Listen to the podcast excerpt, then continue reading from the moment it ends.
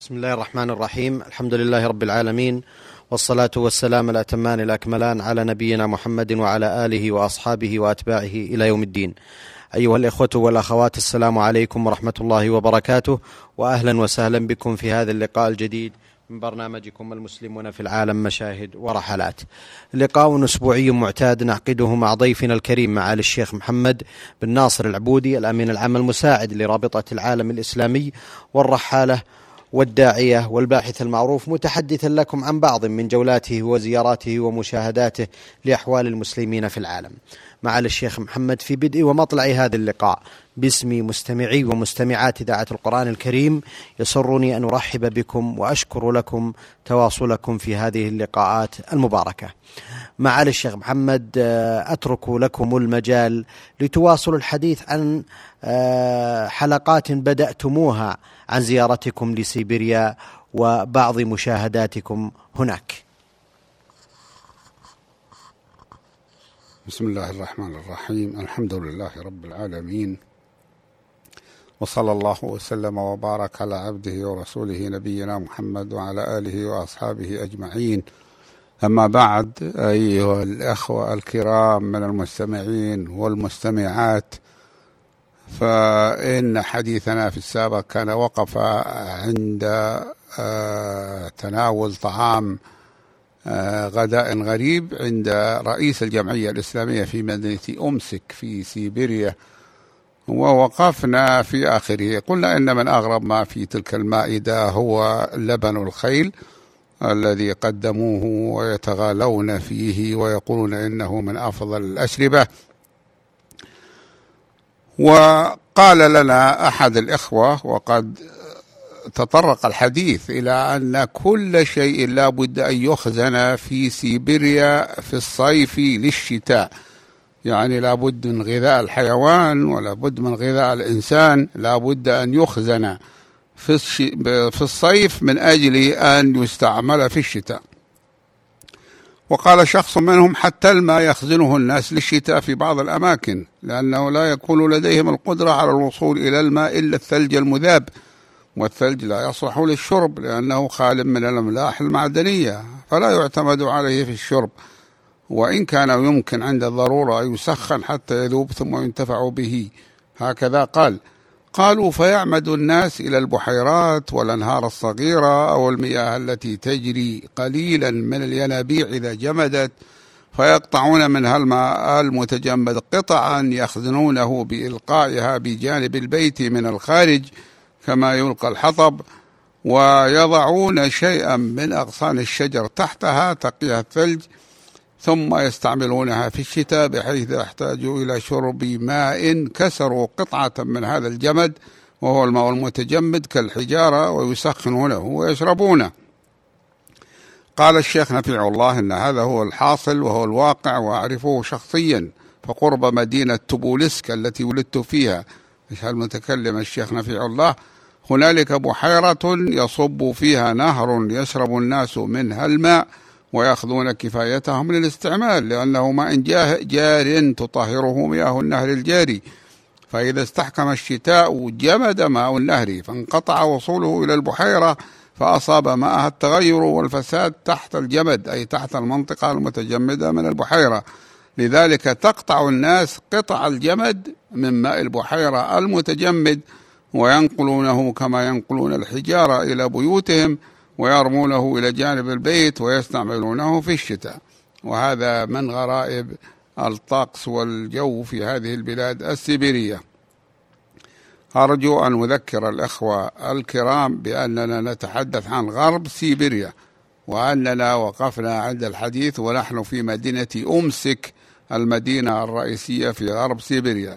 هذا وقد قدموا بعد المائدة الشاي وهو عندهم كالمعتاد عندنا إلا أنه لابد من أن يوضع عليه قليل من الحليب بحيث لا يكاد يظهر أثره كما يضعون عليه سكرا قليلا. ثم بادروا إلى فتح جهاز تلفاز كبير موجود في الغرفة وذكروا أن هذا موعد نشرة الأخبار وأن وأن التلفزة في البلاد قد بثت استقبالنا في المطار بل إنها بثته قبل ذلك مرتين. آه، هذا كذا قالوا والسبب في ذلك أنهم يعتبرون زيارة وفد من المملكة العربية السعودية وبخاصة من رابطة العالم الإسلامي في مكة المكرمة أمر مهم جدا. وقد رأيناهم بثوه للمرة الثالثة وشاهدناه. والعجيب على أن يجعله استقبالا رسميا حتى في كيفيته. إذا صوروا الطائرة وهي تدرج على أرض المطار ثم نزولنا منها والسلام على ممثل الحاكم والمستقبلين الآخرين. ثم اللقاء والتصريح الذي أجره التلفاز معي بعد ذلك وقد سر المسلمون لبث هذه المقابلة وذكروا أن بث ما كنت قلته فيها من كلام أعجبهم كما أعجب بعض المسؤولين في الإدارة وسوف يأتي ذكر ما دار بيني وبين حاكم الإقليم من كلام متبادل في لقائنا معه الذي سيكون غدا إن شاء الله. ومن الطريف أنهم ركبوا الترجمة على كلامي فكأنه ما يسمى بالدبلجة بحيث بدا لمن لا يعرف الأمر وكأنما أنا أتكلم بالروسية. وذلك أمر جيد في كونه أحسن من تكرار ترجمة الكلام من العربية إلى الروسية وبالعكس. وبعد ذلك كان نومنا لأول مرة في سيبيريا الغربية وفي مدينة يمسك بالذات وذلك آه، سيسفر صباحه عن يوم الخميس الموافق للتاسع من ربيع الثاني عام 1420 للهجرة. فقد نمت مبكرا في يوم الأربعاء وصحوت مبكرا في يوم الخميس ولم أجد شيئا من آثر من آثر أكل اللحم القزاقي الدسم الذي أكثرنا منه إلى درجة لم نكن نريدها ولكن كان بنا شوق إلى اللحم الحلال بصفة عامة لأننا لم نكن نثق باللحم الذي يقدم في الفنادق والطائرات فكنا نتجنبه لعلمنا بأن غير المسلمين لا يذبحون الحيوان ذبحا شرعيا. يعني أقصد في هذه البلاد وإنما يصعقونه بالكهرباء فيموت في الأغلب قبل أن يذبحوه. مع أنهم فيما قيل لنا لا يذبحونهذبحا شرعيا وإنما يفعلون ما يجعل الدم الزايد يخرج منه.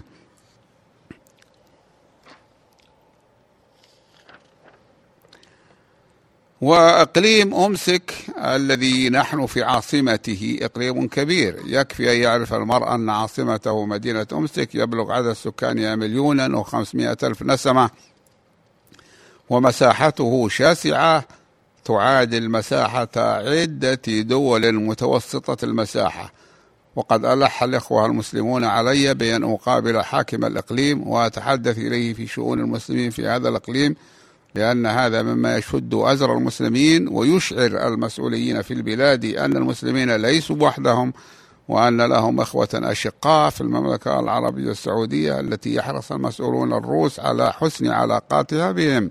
وعلى تقوية الروابط الثقافية والسياسية معها ولشيء مهم آخر وهو أن الدعاية اليهودية والعالمية المعادية تصور المسلمين بأنهم إرهابيون وأنهم لا يؤمن جانبهم ولذلك كان لقاؤنا بهذا الحاكم وغيره من الحكام في روسيا حيويا ومهما من أجل أن يعرفوا أن المملكة العربية السعودية التي تطبق الإسلام عمليا وبخاصة في الحدود الشرعية هي دولة مسلمة لا يكون منها إلا الخير لهذه البلاد وأن تعاونها مع المسلمين ليس فيه أي ضرر للبلاد بل إنه بالعكس يكون مقدمة للعلاقات الأخرى التي ينبغي أن تربط بين شعب روسيا بمجموعه وشعب المملكة المسلم ومن ورائه الجمعيات الإسلامية والمسلمون في العالم.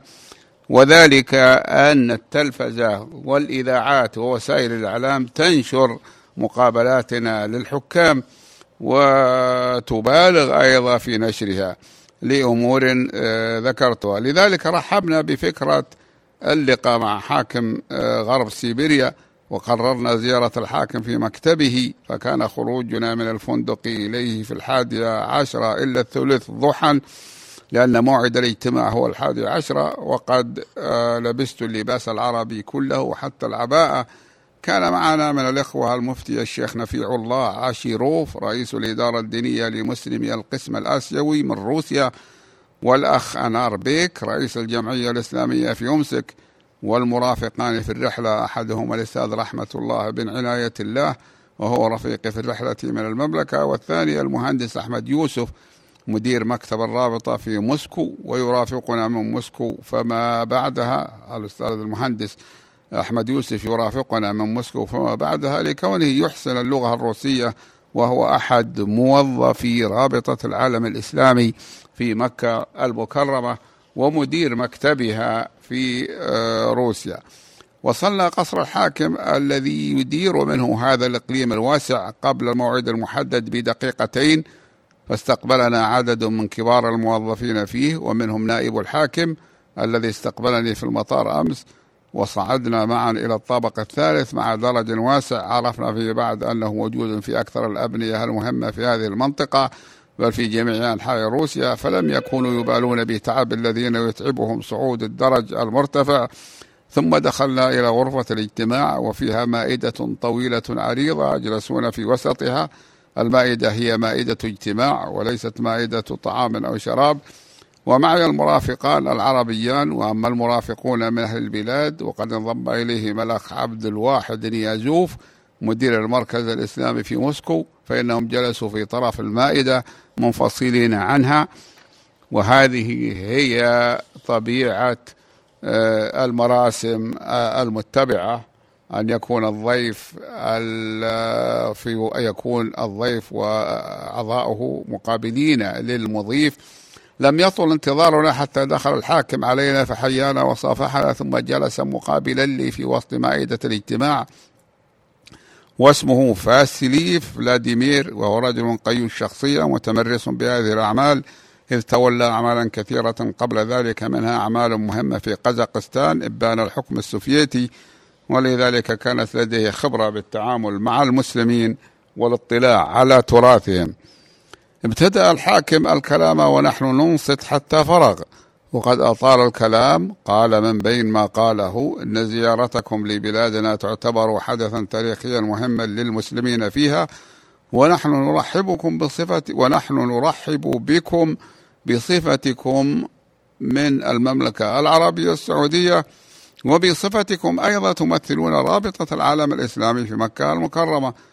ثم قال إن سيبيريا أقليم متعدد الأديان والثقافات والمسلمون فيها يعيشون مع إخوانهم من بقية المواطنين على قدم المساواة بل إن بلادنا السيبيرية تعتبر مثالا حيا للتعايش.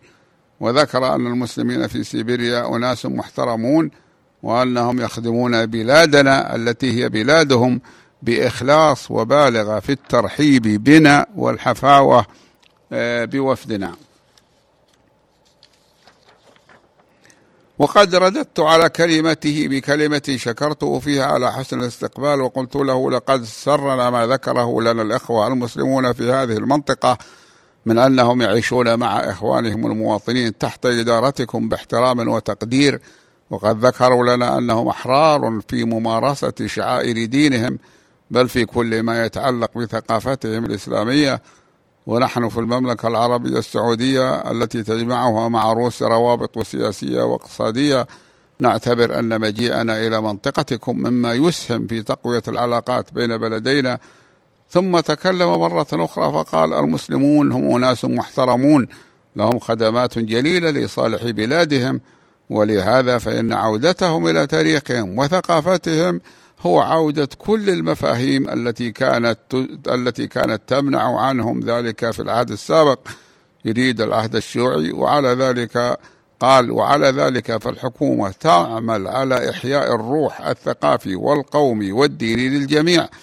ومن ذلك المساعدة في إعادة بناء المساجد في قرى التتار والقزاق. كما أن المسيحيين يمارسون نشاطهم من خلال الكنائس التي أعيدت إليهم والحكومة المحلية تعتز بالاحترام المشترك والتفاهم بين الأديان والثقافات الموجودة في المنطقة وبخاصة بين المسيحية والإسلام. فعقبت على كلامه قائلا أرجو أن تسمحوا لي أيها الحاكم الكبير بأن أعلق على كلامكم بأن الثقافة الإسلامية هنا ثقافة عريقة لأن أول وفد وصل إليها وصل إلى نهر الفلقة من بغداد عام 309 للهجرة أي منذ ألف سنة ومئة سنة. وأن العلاقات بين المسلمين وبين سائر أبناء الشعب هنا كما أخبرنا الإخوة المسلمون هي علاقات جيدة لما فيه صالح الوطن الذي هو وطن الجميع. فعقبت قد حضر الاجتماع موظفو التلفزة والإذاعة ومصورون صحفيون وسجلوا المقابلة كلها رغم طولها.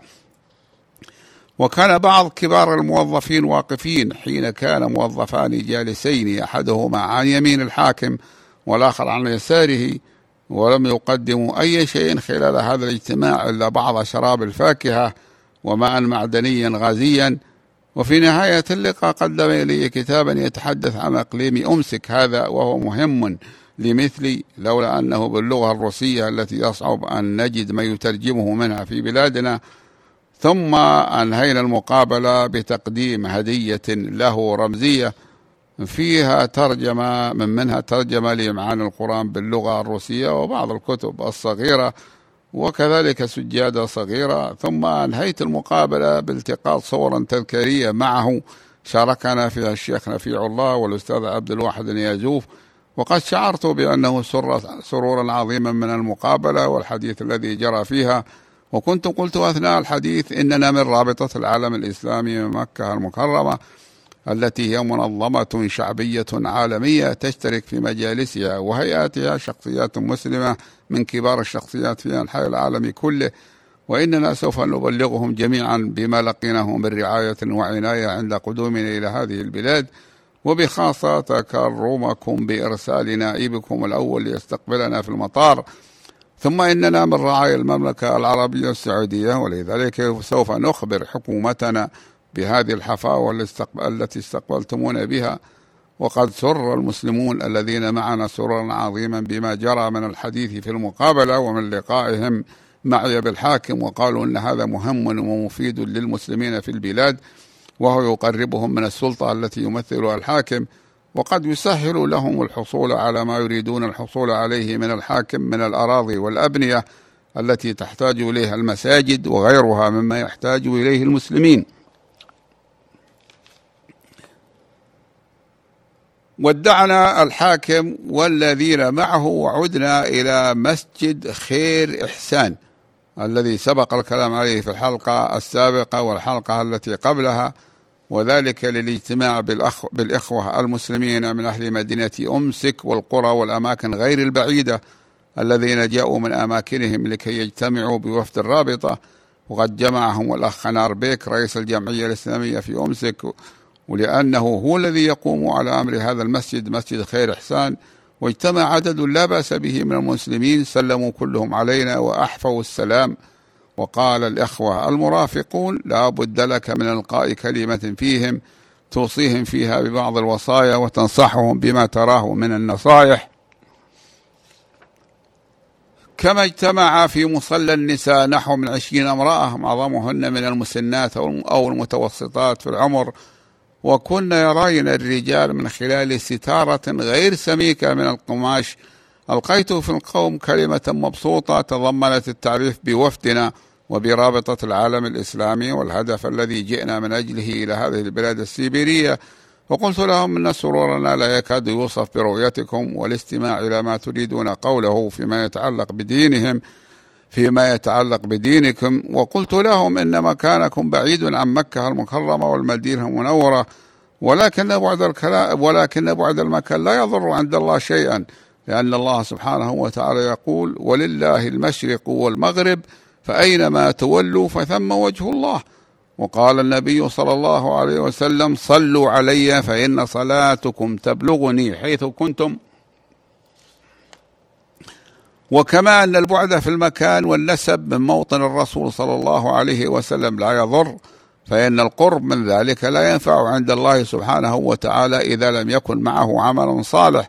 فهذا أبو لهب عم رسول الله صلى الله عليه وسلم هو قريب الدار والنسب من الرسول صلى الله عليه وسلم ولكن لم ينفعه ذلك عند الله لأنه لم يؤمن بما جاء به الرسول صلى الله عليه وسلم بل كذبه وعانده وأذاه. ولذلك أنزل الله في ذمه سورة تتلى إلى يوم القيامة تبت يدا أبي لهب وتب ما أغنى عنه ماله وما كسب سيصلى نارا ذات لهب. ولم يذكر الله سبحانه وتعالى في القرآن أحدا ممن عاد الرسول صلى الله عليه وسلم باسمه إلا أبا لهب. والحكمة من ذلك والله أعلم أن يعرف الناس على مر العصور هذا المعنى الذي يدل على أن قرب المرء من الرسول أو الولي أو العالم لا ينفع عند الله إذا لم يصاحبه عمل صالح. وفي المقال وفي المقابل كان فريق من أفاضل الصحابة السابقين الأولين إلى الخير من كبار الصحابة وهم ليسوا من العرب ومنهم بلال الحبشي وسلمان الفارسي وصهيب الرومي ذلك بأن الإسلام دين عالمي. أرسل الله به رسوله صلى الله عليه وسلم وشرف العرب بأن جعله منهم فكانوا حملته إلى العالم ولكنه ليس خاصا بهم. فكل من حمل الإسلام إلى غيره وتمسك به هو نفسه فإنه ينال الثواب العظيم والأجر الجزيل من الله تعالى سواء أكان عربيا أم أعجميا وسواء أكان أبيض اللون أو أسوده وأسمره أو أصفره وسواء أيضا أكان عربي اللسان أم أعجميا في اللغة. ونحن نعلم جميعا أن المسلمين يعبدون الله تعالى وهو تعالى معنا أينما كنا كما قال تعالى وهو معكم أينما كنتم. وهو الذي خلق المشارق والمغارب وخلق الأرض والسماوات وما بعدهما من الكائنات التي لا نعرف عنها الآن شيئا. والتي كانت الإنسانية لا تعرف عن طائفة منها شيئا ثم صارت تعرف بعض الشيء. لذلك نرجو لمن عمل الخير منكم أن يكون له من الله الثواب الجزيل لا سيما من عمل الخير ودعا غيره إليه بالحكمة والموعظة الحسنة. وفي نهاية الكلمة دعوت لهم بأن يجمعنا الله بهم مرة ثانية في مكة المكرمة. والمدينة المنورة عندما نراهم هناك حجاجا معتمرين بإذن الله. كان معظمهم من التتار والقزاق ومنهم بعض المسلمين من آسيا الوسطى من غير هذين. كان ممن حضر اللقاء أخت مسلمة اسمها راضية بنت صابر خان. طلبت أن تجري معنا حديثا لإذاعة الناطقة بالقزاقية في بعض برامجها اسمها شعلة. هكذا باللفظ العربي فهذا هو اسم الإذاعة وليس ترجمة لاسمها وهو مما دخل في لغة القزاق من اللغة العربية. واعتقد إنه دخل في لغة القزاق وربما كان دخل في لغة التتار لكن الذي يفهمه إنه في لغة القزاق من العربية دخل فيها وهو لفظ عربي عريق بل هو لفظ شاعري واضح. كان أول الأسئلة التي طرحتها قولها ما هو انطباعكم عن هذه البلاد السيبيرية قبل وصولكم إليها. ثم لما وصلتموها ما الذي تغير في أذهانكم عنها؟ هذا كما هو ظاهر سؤال له أهميته بالنسبة إليهم. فقلت إنه كانت لدينا بعض المعلومات عن الأخوة المسلمين وعن المساجد في سيبيريا التي نحن نهتم بها بطبيعة الحال. كما أنه كانت لدينا معلومات عامة عن المنطقة غير أننا عندما وصلنا إليها وجدنا أن ما كان لدينا من معلومات هو قليل مما عرفناه آه، هو قليل مما عرفناه بعد وصولنا. كما يقول المثل العربي ليس الخبر كالعيان.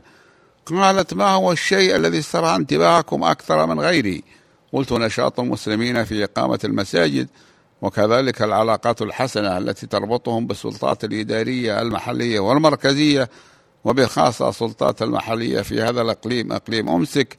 وأكبر مثال على ذلك هذا المسجد الذي نحن فيه الذي أخبرنا أهله وغيرهم من المسلمين أنه كان مبنى مدرسة حكومية استغنت عنها المدرسة وأن الحكومة منحته للمسلمين بالمجان لكي يجعلوه مسجدا لأنه لا يوجد في هذا الحي المركزي من المدينة مسجد قبل ذلك. قالت ماذا تم في لقائكم مع حاكم الإقليم الذي هو بمثابة رئيس الجمهورية المحلية في البلاد؟ قلت تبادلنا معه عبارات الود والحرص على تقوية العلاقات الثقافية ما بين رابطة العالم الإسلامي التي قدمنا منها وبين هذا الإقليم. وأرجو أن يتذكر القارئ الكريم يذكر المستمع الكريم أن هذا الكلام للإذاعة وأنه سوف يذاع من الإذاعة المحلية. كما رجونا أن تكون العلاقات الأخرى التجارية والإقتصادية بين الفريقين الفريق الروسي في هذه المنطقة الذي يضم أيضا مواطنين من قوميات أخرى غير مسلمة وبين بلادنا بخاصة والبلدان العربية بصفة عامة تكون أقوى وأمتن في المستقبل. ثم ألقت أسئلة أخرى غير هذه وكان كلامها بالروسية يترجمه إلى العربية مرافقنا المهندس أحمد يوسف مدير مكتب الرابطة في موسكو. وكان لا يزال في الوقت متسع قبل صلاة الظهر فصار الإخوة وبخاصة منهم الذين جاءوا من قرى خارج مدينة أمسك يسلمون ويسألون وكان من بينهم أخ يحمل على صدره نياشين وأوسمة عسكرية عديدة اسمه يرسون أحمدوف بن سلطان من القازاق. ذكر أنه حصل على هذه الأوسمة والنياشين لأنه قاتل بشجاعة إبان الحرب العالمية الثانية وأنه كان قائد أربع دبابات روسية كان يقود أحدها بأحدها بنفسه وأنه قاد الدبابة من مدينة ستالينغراد إلى برلين. وطبعا برلين كما هو معروف فيها في ألمانيا. وتبلغ سنه الواحدة والثمانين وهو مقيم في دائرة روس بولانا على بعد 150 كيلو متر من موسكو. وطبيعي أن ذلك كله في سيبيريا. وذكر أنه جاء إلى هذه المدينة مدينة أمسك على كبره وعلى وجع في بطنه. كانت عملت له عملية من قبل من أجل مقابلتنا. نحن الذين قدمنا من مكة المكرمة. ويبدو بصحة جيدة وتكلم بطلاقة لولا ثقل في سمعه.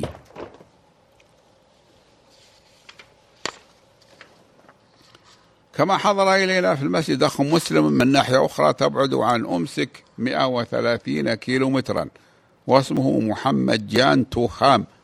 ذكر أنه من قرية فارس تافكا ذكروا القرية اسمها فارس تافكا ذكروا أن معناها وارسو الجديدة.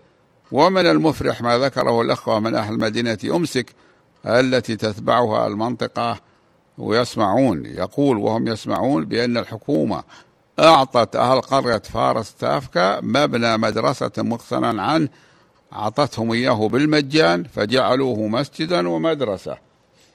ثم حضر إلينا قروي آخر من مسافة 180 كيلومترا اسمه بيبي كوف نور لوبيك وهو قزاقي أيضا وقد حضر إلى هنا لمجرد رؤيتنا والسلام علينا كما قال.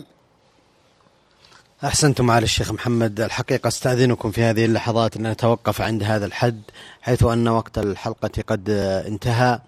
معتذرا من الإخوة والأخوات الذين قطعت عليهم استمتاعهم مع ضيفنا الكريم معالي الشيخ محمد بن ناصر العبودي الأمين العام المساعد لرابطة العالم الإسلامي والرحالة والداعية المعروف والذي كان يتحدث إليكم عن بعض من زياراته ومشاهداته لأحوال المسلمين في العالم. ألقاكم أيها الإخوة والأخوات على خير في مثل هذا اليوم من الأسبوع القادم. وهذه تحية من محدثكم محمد بن عبد الله مشوح والسلام عليكم ورحمة الله وبركاته.